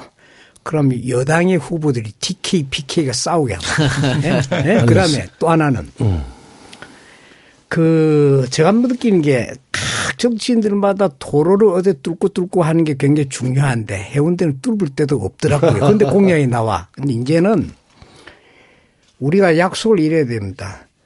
피크타임이나 이럴 때 차의 흐름이 시속 몇 킬로인데 그거를 10%, 20%를 속도를 땡기겠다. 네. 어떻게 땡기냐. 스마트 기술로. 예? 그러면 여러 가지 빅데이터고 이런 거 가지고 전도사시네요. 그걸 시뮬레이션을 하고 그다음에 뭐 GPS하고 연결하고 흐름을 가지고 그때그때 컨트롤 해주면 되거든요. 가능하죠. 예. 가능하죠. 그래서 그런 약속을 이제 좀 해야 되는 거예요. 정치인들이. 속도를 어떻게 높여서 시간을 어떻게 단축해 준다. 그럼 그게 경제적으로 어떤 효과가 있다. 이런 쪽으로 저는 아까 박 후보님이 그 신공항 얘기하셨잖아요. 근데 이제 여기는 모조리 그냥 그 새누리당 의원들이니까 위에서 야 니들 끽소리 하지 마. 그러면 진짜 못하거든요. 사실 그 새누리당 의원들 입장에서도 야당의 국회의원이 있어가지고 막 치고 나가면 오히려 더 고마워할 거예요. 네. 근데 없으니까 지금 이러지 한 명 있는 사람은 저렇게 황당한 일 하다가 또 새누리당으로 가버리지. 제가 부산시당 위원장 할 때 하남식 시장 보고 옛날부터 아니까 제의를 하나 한 게 5대 강력단체장이 만나서 일단 국가로부터 어느 지역을 가든 관계없다. 신공항 영남권 세운다라고 해서 예산만 갖고 오기 시작해라. 그래갖고 대구하고 모여서 지분 관계를 잘 나누고 또 대구에서 바로 철도를 연결해서 고속철도를 연결해서 신공항까지 가게 하면 아무 문제 없다. 그러면 영남권 내에 전체의 물동량이 물유량 때문에 이게 신공항이 되는 거지 관광객이 몇 명 오고 이건 아니다. 그래서 신공항을 유치하는 게 맞다. 그런 제의를 해서 정치를 하려면 좀 통 크게 5대 강력시도당이 모여서 그래 하는 게 맞지. 뭐 맨날 프랭카르 전쟁으로 대구는 저거 부산은 이게 무슨 정치하는 사람들이 너 시장이 그래 하면 됩니까라고 내가 네. 제의를 한 적도 있었어요. 저는 뭐 개인적으로 대선 공약으로 이거 신공항 잘 써먹어도 될 것 같거든요. TK 눈치 보지 말고 하면 될 것 같긴 한데 그건 좀 일단 지켜보겠습니다. 또 우리 정희준 교수한테 여쭤볼 게 있는데 지금 부산국제영화제가 말썽이에요. 예. 예. 근데 이게 지금 사실은 지역 문제인 것 같지만 지역 문제가 아니거든요. 그렇죠. 전국적으로 다 관심이 있습니다. 그래서 그 지금 부산에 지자체장도 새누리당이 가지고 있고 예. 국회의원도 18개 중에 7개를 갖고 있고 이러다 보니까 자기들 마음대로 눈치 안 보고 이렇게 하는 것 같거든요. 그러면 이 부산국제영화제 해결하는 것도 사실은 야당 국회의원이 몇 명 들어가주면 이렇게 자기들 마음대로 못할 거 아니겠어요? 중요한 문제죠. 네. 지금 이제 서병수 시장은 이제 남자 박근혜라고 얘기를 해요. 그러니까 이게 말이 안 통하는 거죠. 예. 전임 시장이었던 허남식 시장 경우에는 이 양반은 이제 관료 출신이잖아요. 그래서 최소한의 배분을 했어요. 그리고 영화제에 대해서는 뭐 지원 많이 했고. 근데 이제 서병수 시장 경우에는 자기 스스로를 시장이라고 생각을 하지 않고 사장으로 생각을 하는 거죠. 그래서 자기 마음대로 독단적으로 이제 가는 건데 지금 그래서 영상위원장도 이제 내보내고 새로운 사람 자기 수적처럼 부리는 사람을 쓴다고 하고 있고요. 영화제도 지금 영화인들이 그렇게 들고 일어나서 얘기를 해도 말을 듣지를 않고, 그래서 지금 어떻게 될 것이냐, 뭐, 그냥 영화인들 중에도 야, 안 되겠다. 그냥 서울로 가자. 아니면 그렇죠. 뭐, 야, 그냥 광주로 옮기자. 이런 얘기들도 나오는데. 지금 이재명 시장은 성남으로 와라. 그러고 있어요. 그러게요. 그게 이제 그런 극단적인 사례는, 경우는 좀 피해야겠죠. 그런데 일단 지금 예상할 수 있는 거는 딴 데로 가지는 않더라도 영화제의 영화인들의 도움은 이제 어렵지 않을까. 여러분들이 부산 시민들이나 많은 영화 팬들이 부산국제영화제 때마다 보아오던 그러한 훌륭한 배우들, 스타들을 앞으로는 좀 보기 힘들지 않을까. 그래서 이제까지는 이제 20년 넘어가는데 정말 국제영화제 기간은 부산이 좀 활력도 넘치고 그렇죠. 생동감이 있고 뭔가 멋있는 도시 같아 보였거든요. 그런 이제 잔치, 축제, 페스티벌은 이제 좀 기대하기 어렵지 않나 좀 안타까운 생각입니다. 자, 그러면 두 분 사실 이게 이제 아까 뭐 스마트 얘기도 했고 관광 얘기도 하셨는데 이게 지금 문화 산업이고 스마트 산업이고 관광 산업 아니겠습니까? 그런데 새누리당에서 저런 식으로 지금 계속해서 자유를 억압하는 거잖아요. 표현의 자유를 억압하는 거고. 이게 사실 촉발이 그 다이빙벨 영화 하지 말라고 했다고 그것 때문에 이런 거 어처구니 없는 일이거든요. 다른 나라 같으면 상상도 없었던 일이 일어났는데 두 분 만약에 이제 국회로 들어가시면 부산을 발전을 시키는 게 제일 지역구 국회의원이 제일 1등 아니겠어요, 목적이? 이 문제에 대해서 어떻게 해결하실 겁니까? 한마디씩 좀 해주세요. 네. 그 예술이라는 게 기본적으로 창의성을 그렇죠. 네. 훼손되면 그건 의미가 없는 거잖아요. 죽은 거잖아요. 이제 그런 측면에서 어떻게든 해결해야 되는데, 예를 들어서 플로리다의 올랜도나 뉴올리언즈나 뭐 잘 아시는 라스베가스 같은 도시가 관광 휴양 도시가 아니고 사실은 사람들을 세계적으로 유인하는 게 다른 게 있잖아요. 전시라든가 컨퍼런스라든가 이런. 근데 그 사람들이 와서 먹고 자고 볼거리가 있어야 되는 거예요.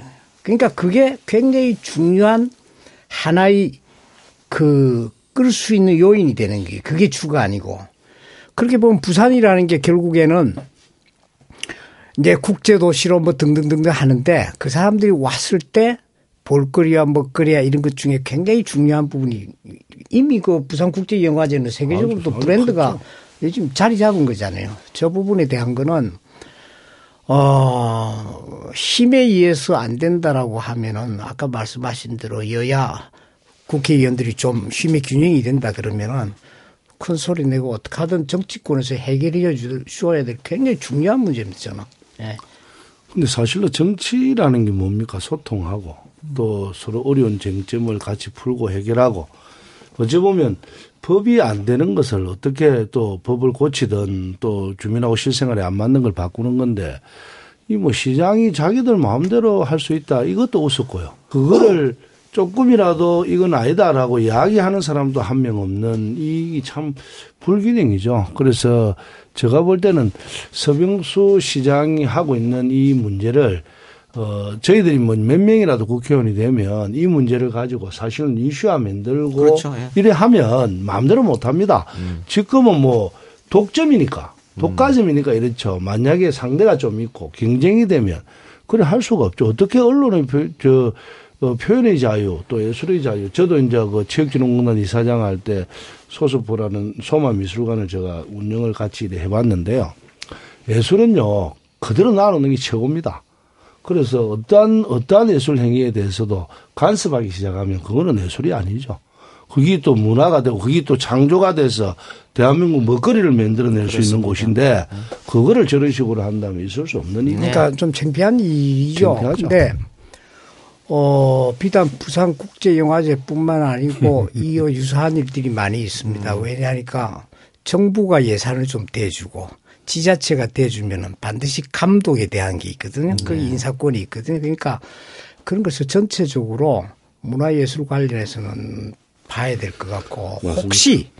혹시 부산국제영화제에 부산시가 보는데 뭔가 투명하지 못한 관리라든가 이런 게 있다 그러면은 그것도 또 예술인들이 스스로 자정하는 그런 것도 또 내놓고 이렇게 해서 뭔가 정치권에서 적극 개입해야 되지 않겠느냐. 네. 그러니까 이 지금 집권당은 이 문화에 대한 개념 자체가 없는 것 같아요. 전혀 생각을 못 하니까 이런 행동을 하는 것 같은데 우리가 지금 말씀을 나누고 있는 동안에 오창석이 계속 전화를 하고 있습니다. 한번 물어봐요. 왜 전화하는지 한번 물어봐요. 오창석 오도 참 힘들 겁니다. 그래서. 고객이 통화하시면 물어보면 또 전화하죠. 보장머리가 없네요. 네. 네, 통화 중이던 오창석 후보가 전화가 왔네요. 이제는 사실은 이동형계 자장이 아니고요. 오창석계 자장 이동형이에요. 이제 바뀌었어. 오창석 개보였구나. 네, 제가 개보가 됐어요. 네, 오창석 후보 나오셨습니까? 예, 안녕하십니까. 오늘 선거 사무실 개소를 한 오창석입니다. 반갑습니다. 네, 그 선거 오늘 개소식에, 이야, 네, 예. 사람이 엄청 많이 왔더라고요. 터진 줄 알았어요. 왜 이렇게 인기가 많아요? 그게 아마 제 개파의 수장인 이동형 작가 때문이 아닌가. 오늘 주변에 나한테 와서는 내 개보한다고 했는데 오창석이가. 네 오늘 작가님 때문에 그렇습니다. 네 고맙습니다. 오늘 할 때 성공적으로 끝나는 거 다행이라고 생각 들고요. 예예. 예. 길거리 돌아보니까 어때요? 분위기가 좀 좋아요 어때요? 저는 일단 이 지역에 계신 많은 분들이 일단은 그 반발 심리가 굉장히 큽니다. 그리고 제가 그 다대포 근처를 이제 명함을 나눠드리면서 이사를 하고 있는데, 저기 멀리서 이제 파란 잠바 이름을 보고 달려오시더니 어떤 분이, 나는 새누리당의 진성당원인데 이번엔 역투표를 할 거다. 나는 정당을 지지하지 이런 배신의 정치를 지지하지 않는다. 당시 당선되길 바란다. 이렇게 말씀하시더라고요. 그래서 저는 꽤 승산이 크다라고 말씀드리고 싶습니다. 아이고 이제 정치인이 다 됐어. 허풍도 칠 줄 알고. 예, 그 지금 우리 저 녹음 장소에 예, 예. 박재호 후보님, 유영민 후보님 나와 계시거든요. 예, 예. 사실 저 오창석 부산 왔을 때 두 분이 많이 도움을 줬잖아요. 네, 그렇죠. 네, 두 분 오늘 주인공은 두 분이니까. 네네. 그리고 저 오 후보는 뭐 옛날에 단독으로 EJ 한번 나왔었잖아요. 예. 네네 맞아요. 네, 그러니까 오늘은 두 분 좀 칭찬 좀 해줘요. 네. 응원의 메시지도 좋고.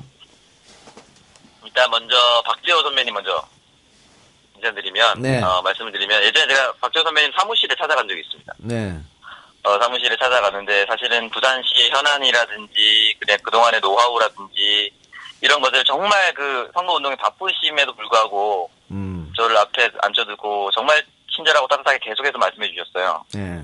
그리고 제가 그날 그 저녁에 이제 감사 인사를 또 드렸어요. 근데 전화를 못 받으셨는데 그날 새벽 한 2시쯤이었나? 창석 후배님 오늘 전화를 못 받아서 죄송합니다. 내일 오전에 제가 다시 전화드리겠습니다. 이렇게 하시더라고요. 그래서 사실은 그렇게 하지 않아도 되잖아요. 근데 다른 후보는 다른 후보들은 다 니를 무시했잖아요. 그런 성향이 크지만. 네. 그래서 박재호 선배님 같은 경우 그렇게 정말 따뜻하고 정감 있고 한 사람 한 사람을 정말 최선을 다해서 만나주시는구나라는 게 너무너무 와닿았고 네. 그 지역에서 계속 거듭해서 도전을 하면서 정말 멋진 모습을 계속해서 보여주시기 때문에 이번에 정말 분명히 당선되시리라 믿습니다. 그 부산에서 꼭 한 명만 당선돼야 된다면 네. 박재호입니까? 오창석입니까? 오창석이죠. 네. 자, 우리 저 유영민 후보님한테 칭찬도 좀 해주세요. 네, 유영민 사장님 같은 경우는 사실 같은 부산이다 보니까 그 더불어 콘서트를 다닐 때부터 정말 많이 챙겨주셨어요. 네네네. 그리고 뭐 정치에 제가 먼저 출마 선언을 하긴 했지만 부산에 내려갈 때 힘든 거 있으면 말해라, 언제든지 연락을 해라 하고 먼저 또 전화를 주시기도 하시고 항상 그 따뜻하게 배려를 해주셨어요. 그리고 참 존경할 만하다라고 느껴졌던 부분 중에 하나가 뭐냐면 언젠가 제가 최재석 의원님이랑 저랑 유영민 사장님이랑 이제 커피를 나누면서 어디 지역구로 갈 것인가에 대한 논의를 한 적이 있어요. 네. 그때 이제 논의를 끝내고 돌아갔는데 유영민 사장님은 다시 호텔로 들어와서 나는 운동을 하고 갈 거다라고 얘기하시더라고요. 오. 그래서 끝까지 이렇게 자기 관리를 철저히 하시는 모습을 보면서 네. 아, 역시 이런 분이 정말 자기 관리도 잘하고 우리나라 경제도 정말 맡겨둘만 하구나 그런 생각이 잘 들었습니다. 너무너무 멋있었습니다. 네. 그 세 분 다 당선되길 바라고요. 네. 오 후보님 마지막으로 네네. 우리 사하을이죠. 네. 사하을 간 거 후회합니까 안 합니까?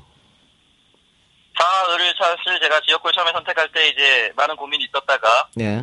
우리 개파 소장인 이동영 작가님이 입 닫고 사하로 가라고 하셨지 않습니까? 네. 네, 정말 최선의 선택이었다 그러고 하면서 네. 다시 한번 감사드립니다. 그래요. 앞으로도 제 말만 잘 듣기 바랍니다. 예전에 정말 무서운 말씀을 저한테 해주셨지 않습니까? 네. 내가 널 당선시킬 순 없어도 널 조질 순 있다고. 잘 자르겠습니다. 말 잘하네. 네. 하여튼 뭐 앞으로도 좀 열심히 해주시고요. 예. 예, 저 EJ 청취자분들이 오창석 후보 굉장히 많이 응원하고 있습니다. 마지막으로 한마디 해주세요. 네, EJ 청취자 여러분, 지금 후원 계좌에 1억 5천 중에 500만 원 들어왔습니다, 여러분. 이러다가는 정말 죽을 수도 있습니다, 여러분. 많은 후원을 부탁드리겠습니다. 후원회장님은 문재인 대표님이시고요. 농협 계좌로 많은 후원을 부탁드리겠습니다. 농협 계좌 외우고 다녀요? 356-1124-499693입니다. 네, 알겠습니다. 네, 이렇게 수고해주세요, 계속. 예, 선배님들 감사합니다. 오창수 화이팅! 화이팅! 화이팅! 네. 네, 오창석 후보 역시 젊으니까 활기차네요. 그럼요, 네. 그럼요. 뭐 젊은 패기죠, 이런 게 그럼요. 좋은 건데. 부럽죠. 예. 아까 그 우리 박재호 후보가 이번이 마지막이다라고 했는데 혹시 뭐 그럴 일은 없다고 저는 생각합니다만 두 분 다 낙선하시면 어떡할 건지 좀 궁금해요. 그러니까 마지막으로 하셨는데 당장 내년에 또 대선이 있지 않습니까? 대선 때 우리 또 박재호 후보가 부산에서 할 역할이 계실 텐데. 아니 선출직의 마지막입니다. 이제 출마를 안 한다 이 말인데 저는. 출마는 이제 저희 더 이상 안 하겠다 이 말이죠. 네. 어쨌든 또. 제가 여기까지 살아왔던 목표가 있으니까, 그 목표가 국회의원이 목표가 아니고, 예. 어쨌든 대한민국을 조금이라도 한 단계 좋게 뱅그는 거고, 그것이 내 여무라고 생각하니까, 거기에 대해서는 뭐, 변함이 없겠지만, 이제 출마는 안 한다. 그래 좀 생각해 주십시오. 네네, 알겠습니다. 저 경우에도, 이제 들어온 게, 어쨌든 견제할 수 있는 건강하고 강한 야당의 역할이고, 총선에 나와서 제가 이제 당락에 대한 거는 뭐, 당선되는 게 가장 중요하겠지만은 의미는 결국 대선에 어떤 의미 있는 결과를 갖는 게 중요하겠다. 특히 부산에서. 저는 그런 생각까지 생각하고 지금 뛰고 있어요. 맞죠. 예, 예. 우리 정혜순 교수님 어떻습니까? 사실은 아까 저하고 밥 먹을 때도 그런 얘기를 했는데 부산이 될 듯 하면서 계속 안 되는 거예요. 그러니까 17대, 18대, 19대 조금씩 올라가는데 결국은 안 되잖아요. 결국은 안 됐고 예. 사실은 뭐 대통령 선거 같은 경우에도 김대중 때보다 노무현이 훨씬 많이 나왔고 노무현 때보다 문재인이 훨씬 많이 나왔고 그런데 어쨌든 안 되는 거 아니겠어요? 예. 그러니까 이게 계속 희망 고문이 아닌가 싶기도 하고 그러면 뭐 20대는 혹은 21대는 괜찮을까? 그러면서도 안 되고 이러거든요. 예. 어떻게 해야 될까요 이게? 아직도 계속 희망군을 기다려야 될까요? 뭐 다른 방법이 없죠. 그냥 네. 더 열심히 하고 선배님들 열심히 하시고 또 후배님들이 나와주시고 뭐 이렇게 서로 뭐 도와가는 방법밖에 없는 것 같아요. 그런데 이제 보통 부산이 좀 어렵다고 그렇게 얘기들을 하는데 물론 이제 그 역사는 오래됐죠. 뭐 YS 이후에 3당 합당 이후에 계속 힘들어 왔는데 지금 이제 당 지지도를 보면 새누리가 한 전국적으로 봐서 한 40% 좀 넘고 더민주가 25%를 좀 넘어요. 그래서 40대 25 정도로 보는데 부산 경우는 정당 지지도만 보면은 한 55대 20이라고 보면 되거든요. 예. 근데 이제 그런 상황에서 몇몇 후보들이 좀 더 이제 앞서 나가시는 분들이 있고, 그 중에 이제 꼽아보자면 이제까지 고생을 많이 하신 여기 박재호 위원장, 그다음에 최인호, 전재수, 김영춘 요 네 분들이 좀 앞서 나가시고, 이제 뒤에 이제 또 후배들이 따라오고 하는데, 그 일단은 요번 선거도 그분들한테 한번 이제 희망을 걸어보고요. 그리고 뭐 그러는 것 같아요. 뭐 3분의 1은 시민들께서 주시지 않겠냐. 그래서 3분의 1 하니까 6석이더라고요. 그래서 거기에 이제 또 요번에 이제 모셔온 유영민 후보님 같은 분, 너무나 상품이 좋잖아요. 예, 믿음직스럽고 정말 능력 있는 분이시고, 그런 분이 이제 해운대, 부산을 바꿀 수 있는 그런 분이 아닌가. 그래서 이렇게 이제 계속 쌓아 나가다 보면 이제 그 물꼬가 트이지 않을까. 그리고 오히려 또 그 이제 C 모 의원이 저쪽으로 넘어가면서 새로운 분위기도 만들어지고, 뭔가 또 이제 의욕도 생기는 분들도 있고, 그래서 이제 요번서부터 이제 변화가 만들어지지 않을까, 이렇게 생각을 합니다. 오늘 박재호 의원 여기서 가장 오래 부산에서 정치를 하셨으니까. 예. 방금 이렇게 정희준 교수가 얘기한 것처럼 조금은 바뀔 것 같다, 앞으로 바뀌겠다, 동의하십니까? 예, 동의도 하고요. 이렇습니다. 그, 여태까지는요, 전번 선거에도 야, 이제 되겠다. 예. 길거리 분위기는 딱 되겠다. 그러고 할머니 만나보면 그래요. 재호야, 니 요번에 세 번째인데, 사람은 니 찍어줄게. 대신에 당은 내 그네 땀을 찍어야 된다. 1번. 예. 이래 했어요. 아, 정당 투표를. 그랬다고 했는데, 한 일주일 남겨놓고, 뭐, 바람이 붑니다. 뭐, 김용민 사건, 예. 또 뭐, 해적 문제. 예. 우리 그 지역은 해군작전 사령부가 있어요. 그리고 많은 분들이 해군 관련 종사자들이 살고 계시는데, 그런 이야기를 한 서너 마디 이래 돼버리니까, 언론에 도배를 하니까, 할머니 도망을 가요. 미안하다. 그래서, 아, 내가 일주일 안 가놓고, 아이, 졌다. 라는 생각이 듭디다. 근데 요번에는 이제 제가 이래 느끼는 게, 선거운동 방법도 좀 바꿨지만, 분위기만 좋으면 뭐하노? 투표 안 하면 전다. 그렇죠. 투표하러 가자. 그래갖고 제가 이제 무조건 만나는 사람마다, 당신 아는 사람 10명씩이도 5명도 좋다. 전화번호 이름만 둬. 내 전화 안 할게.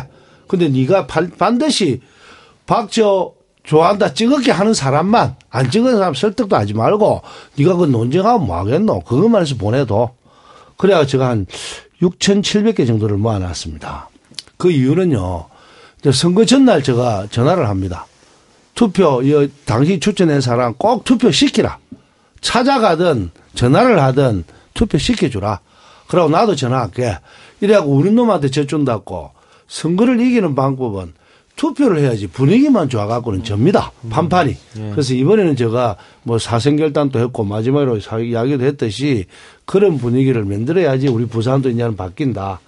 근데 참 생각보다 새누리당 조직이요, 만만치 않습니다. 그럼요. 제가 해보니까요, 그는 구의원들이 한 뭐 8년, 10몇 년 했던 조직들 아닙니까? 구의원, 시의원들이. 그러니까 저는 이제 길거리를 다니면서 발치기하고 백치기하고 막 명함 주고, 하루에 한 2-3천 장 명함을 주죠. 뭐 대충 알기도 하고, 손잡고 누님 언니 뭐 오만 소리 다 해가면서, 또 사실로는 마음속에 진심으로 나오고, 이제는 살려주라는 소리까지 제가 하고 있습니다. 근데 새누리당은 딱 모아놓으면 갑니다. 딱 왜냐하면 저거는 이제 딱 조직이 있으니까, 이 무슨 산악회도 이번에 좀 빨리 해라, 작게 해라, 이런 가능하잖아요. 뭐 여러 가지 모임을. 그래 하면 이제 딱 갑니다. 가면 그거 전파가 빨리 되죠. 근데 그거보다는 이제 우리 부산 시민도 좀 깼어요.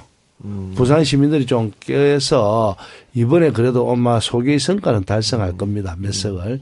그 다음에 이제 조금 이제 젊은 분들이 다음에. 그래서 저는, 21대 되면 부산도 이제 어느 정도 가닥이 나온다. 그래서 서로가 맞대결할 만큼의 가닥은 나올 것이다 하는 생각을 갖습니다.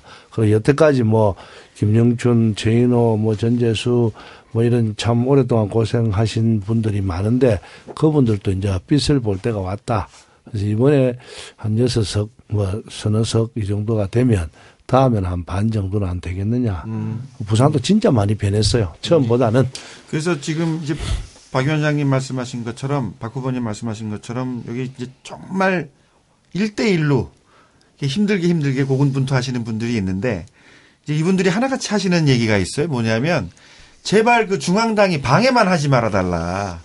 아까 이제 유 후보님께서도 뭐 가면 다 해줄 것처럼 그러는데 벌써 보니까 뭐 생각과는 다르다 이런 말씀도 하셨는데 그래도 결국 어떻게 하겠습니까? 이제 열심히 이제 뛰시고 뭐 나서시고 하시는데 근데 이제 중앙당이 저 서울서 시끄러워 버리면 여기서는 그 열심히 뛰던 분들에게 사실은 그 그죠. 떨어지는 소리가 막 우수수 막 들리는 거죠.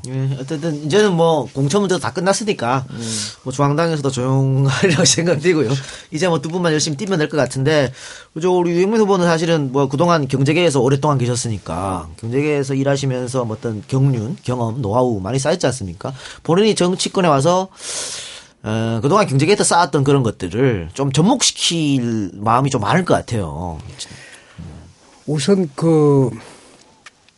이제 대한민국이 경제가 이제 저는 장기 불황으로 진입했다고 보고요. 예. 이럴 때는 쉽게 미래 먹거리 또 뭐 또 구체적으로 이야기하면 새로운 성장 동력이 굉장히 중요한데 그렇죠. 그게 지금 없잖아요. 그런데 다행히 파둑 때문에 이제 조금 호들갑을 뜨기 시작한 것 같아요. 알파고 때문에 뭐 인공지능을 어쩌고 저쩌고 하는데 이제 저는 두려운 게 저는 개인적으로 참 좋아하는 말 중에 하나가 창조경제입니다. 자원이 없는 우리나라에서 유일한 자원은 사람이잖아요. 결국에는 지금 시대는 사람의 창의성이 상상이 미래를 만들어가는데 그런 쪽에 좀 제대로 해서 새로운 성장 동력을 만들어야 되는데 지금 말만 창조경제 해가지고 매년 수십 조를 퍼붓고 흉내만 내잖아요. 그래서 그걸 정말 미래 먹거리에 대한 걸 좀 제대로 한번 해보고 싶다. 다행인 거는 우리나라가 제조업을 무시를 최근에 해왔는데 굉장히 중요해집니다. 이런 시대일수록 제조업의 경쟁력을 다시 한 번 더 점검을 하고 그 위에 아까 이야기한 스마트 기술을 올려서 새로운 시장을 만들고 새로운 부가가치를 더 늘리고 그거 할 수 있는 사람이 우리 인적 자원이 있잖아요. 그런 일을 저는 좀 해보고 싶은데 그 모델을 저는 해운대를 한번 삼고 싶은 그런 생각을 정말 간절하게 예? 네, 그런 이야기 했어요. 지금 우리가 인공지능 4차 산업혁명 이야기하는데 우리들이 아이들이 걱정되지 않습니까? 하는 이야기를 제가 그 공보물에 넣었습니다. 정말 예. 걱정스러운 거예요. 예. 예. 자, 이제 마칠 시간이 좀 된 것 같은데요. 어쨌든 뭐 경쟁 후보가 있는 상태에서 출마하신 거 아니겠습니까? 내가 우리 새누리당 후보보다 이것만은 앞선다. 이런 거 하나만 좀 말씀해 주세요. 상대 하태경 후보가 굉장히 훌륭한 후보죠. 네. 저보다 장점은 젊다 하는 거와 또 말도 굉장히 팍팍팍 하더라고요. 굉장히 장점이죠. 근데 이제 북한 문제 전문가인데 저는 또 그쪽에 투철한 애국심 외에는 내세울 만한 게 없습니다만은 그날 한 가지 장점은 기업 현장에 있었잖아요. 기업 현장은 우리가 일일신 우일신 하는데 매일매일 절박한 그 변화 바꾸지 않으면 가잖아요. 생존할 수 없잖아요. 그게 체질화되어 있거든요. 그러니까 그거를 혁신의 아이콘이다, 혁신의 DNA가 있다 그러는데 정말 우리 대한민국이 지금 그런 때에 접어들었기 때문에 그쪽에는 분명히 제가 강점이 있다. 예, 하는 말씀을 드리고, 유권자들께서도, 조금 좋게 봐주셨으면, 좀 선거가 좀 바뀌었으면 하는 그런 마음까지 있습니다. 저는 사실은 정치, 또 제가 국민체육진흥공단 이사장이 있으면서 혁신, 여러 가지를 참 많이 배웠는데요. 상대 후보의 단점, 이런 거는 제가 이야기할 수도 없고 또 이야기를 저도 잘 모르고요. 저희 장점은 이제 그런 경험 또 어쨌든 해보면서 이 정치라는 게 진짜 소통이 중요하더라. 또 제가 아까도 말씀드렸듯이 떨어지면서 많이 배운다는 게 사실은 지역구 국회의원은 지역에 내려와서 한 달에 일주일은 내려와서 주민들의 억울하고 잘못되고 이런 걸 듣고 법을 고치라고 지역구 국회의원이 있습니다. 안 그러면 전국구 다 뽑아버리고 채우죠. 그래서 그런 거에 대한 실천, 이것을 반드시 해내겠다라고 약속도 했고, 또 오랜 그 정치 경험에 의해서 제가 갖고 있는 통합의 능력, 소통의 능력을 발휘해서 하여튼 우리 실생활에 필요한 거, 또 대한민국 법이 지금 자본주의에 진짜 맞는 법인지 저는 의심을 하는 게 참 많이 있습니다. 그 중에서는 사람을 하나 만약에 죽이면 5년 이상 무기징역 사형인데 이 한 100억을 사기치면요 10가정이 자살합니다. 근데 거기에 대한 법은 너무 엄하지 않아요. 그래서 자본주의를 도입했으면 법도 자본주의에 맞게 도입을 해야 되는데 그런 거는 반드시 제가 4년 동안 뭐 어떤 식으로든 되든 안 되든 내가 바람을 일으켜 놓겠다. 이 부분 진짜 고쳐야 되겠다 하는 거. 또 저는 뭐 정치권 경제계 이런 데 있으면서 배웠던 게 실생활에 뭐 어떻게 적용을 할지는 모르지만 주민들의 그런 마음. 그럼 관료들이 진짜 우리나라 대한민국 관료들이 뭐 열심히 한다면 관료들은 법대로 하는 겁니다. 그런데 실생활에는 안 맞아요. 그래서 그런 걸 고치라고 세금을 받아가면서 저희 국회의원이나 선출직이 있는 겁니다. 그래서 그런 거, 뭐 등등을 하는 그런 후보가 되도록 최선을 다하겠습니다. 열심히 하겠습니다. 네, 감사합니다. 박재호 후보님께서 부산에 이제 야당에 대한 그런 게 굉장히 좋은 방향으로 많이 바뀐다 하니까 저는 참 안심이 됩니다. 그런데 이제 제가 조금 안타까운 거는 우리 더불어민주당이 늘 그 어떤 정책이나 이런 것을 좀 지방 우리 그 저 부산시당이 있잖아요. 이게 그런 것이 좀 많이 강화돼 가지고 4년 내내 그런 것을 발굴하고 자꾸 내놓고 해서 수권 정당으로서 신뢰를 갖는 게 굉장히 중요할 것 같아요. 그걸 꾸준히 해야 다음에 누가 나오더라도 좀 쉽게 이렇게 다가갈 수 있는데 이제 늘 지는 그게 돼서 그럴 수도 있겠습니다만은 시당 차원에서 그런 거를 좀 여당 못지않게 그런 게 약한 것 같아요. 제가 앞으로 좀 해야 될 역할이 있다면은 정말 부산에 내려와서 다음에 후배들이 여기 뛰어들면 정말 편안하게 우리의 이야기를 할 수 있는 그런 것을 좀 백업해주고 제대로 인적 네트워크를 좀 가동해서 그런 준비를 좀 해보고 싶다는 생각을 굉장히 많이 갖습니다. 우리 선배님이 이제 이번에 뭐 누구라도 되면 좀 이랬으면 좋겠어요. 부산에는 이제 국회의원 야당이 없으니까 참 이게 애매하더라고요. 뭐 시의원처럼 이런 분이 만약에 이제 국회의원 된다 하면 부산에 이제 원외위원장들 다 모아서 내가 예산을 내가 국회의원 되니까 이렇게 갖고 오더나 기자회견도 하고 그래서 진짜 아 국회의원 한 명이 있으니까 야당이 한 명이 있으니까 부산도 이래 잘 되네.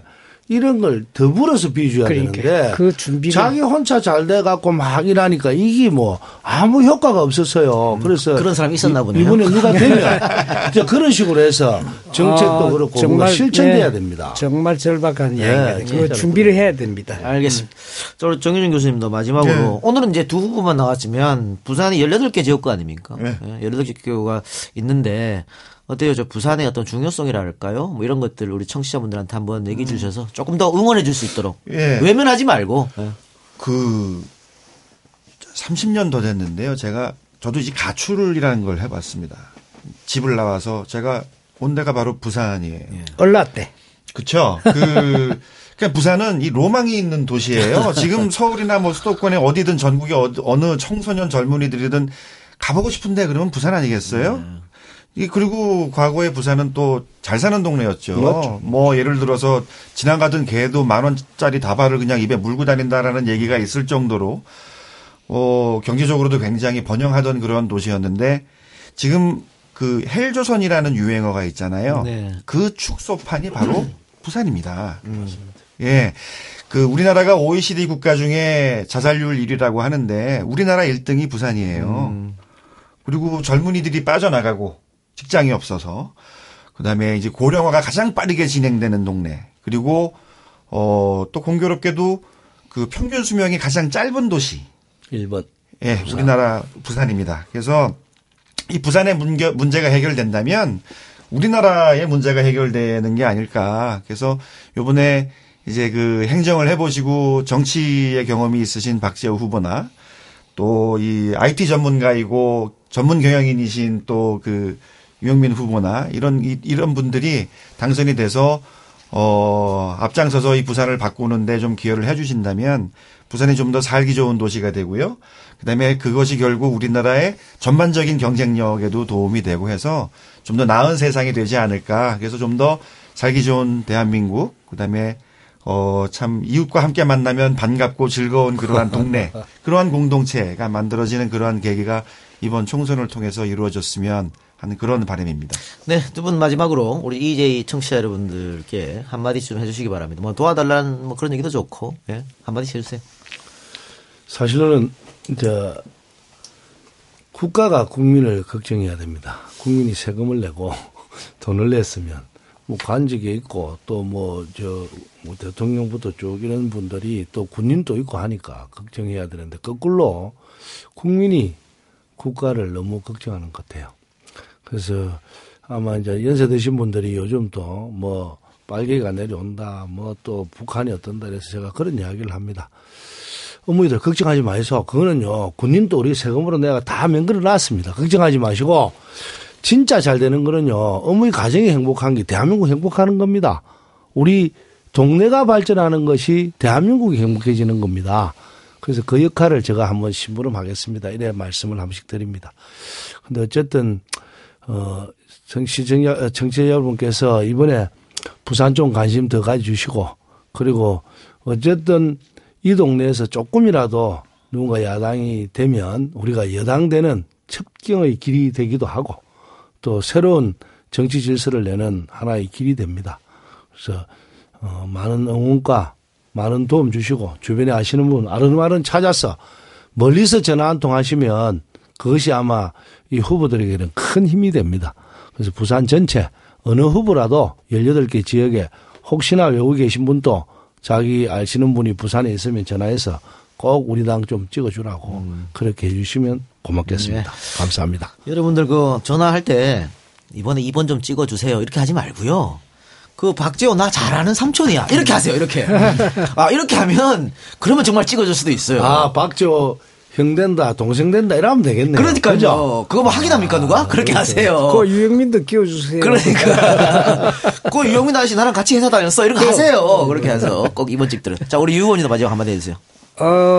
성장하지 않는 기업은 존재 이유가 없잖아요. 우리 국가의 지금 성장이 멈추었습니다.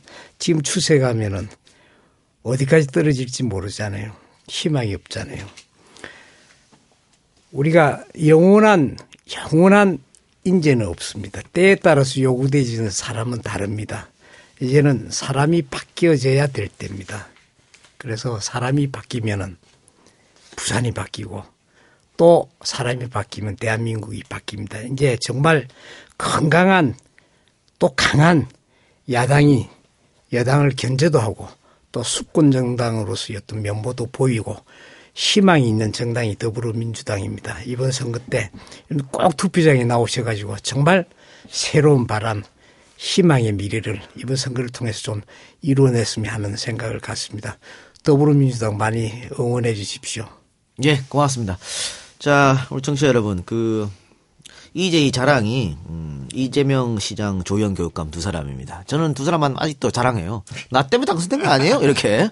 그러니까 이제 이번에 부산에서 박재호 후보, 유영민 후보가 당선되면 또 제가 가서 자랑할 수 있습니다. 또 여러분들도 당선시켰다는 자부심 있지 않겠습니까? 여러분들 많이 많이 전화 돌려주시고 두 후보 앞으로도 응원해 주시기 바랍니다.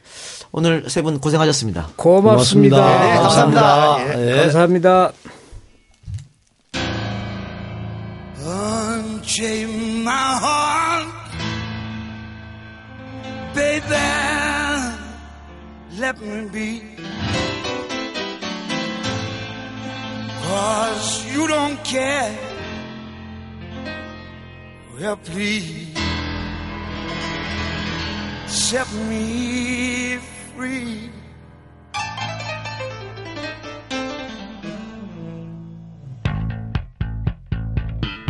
Unchain my heart,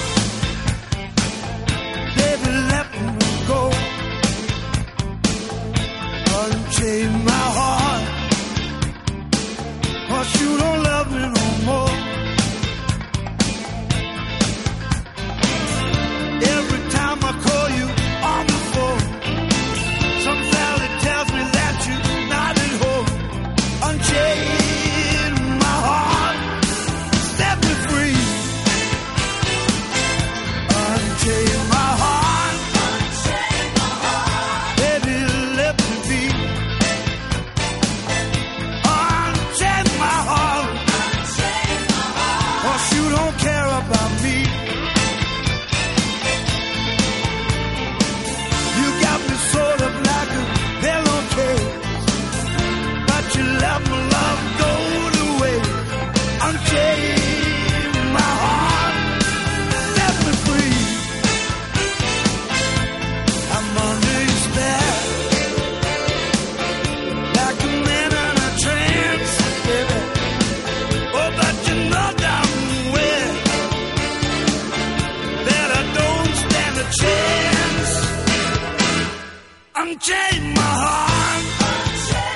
heart. Let me go my way.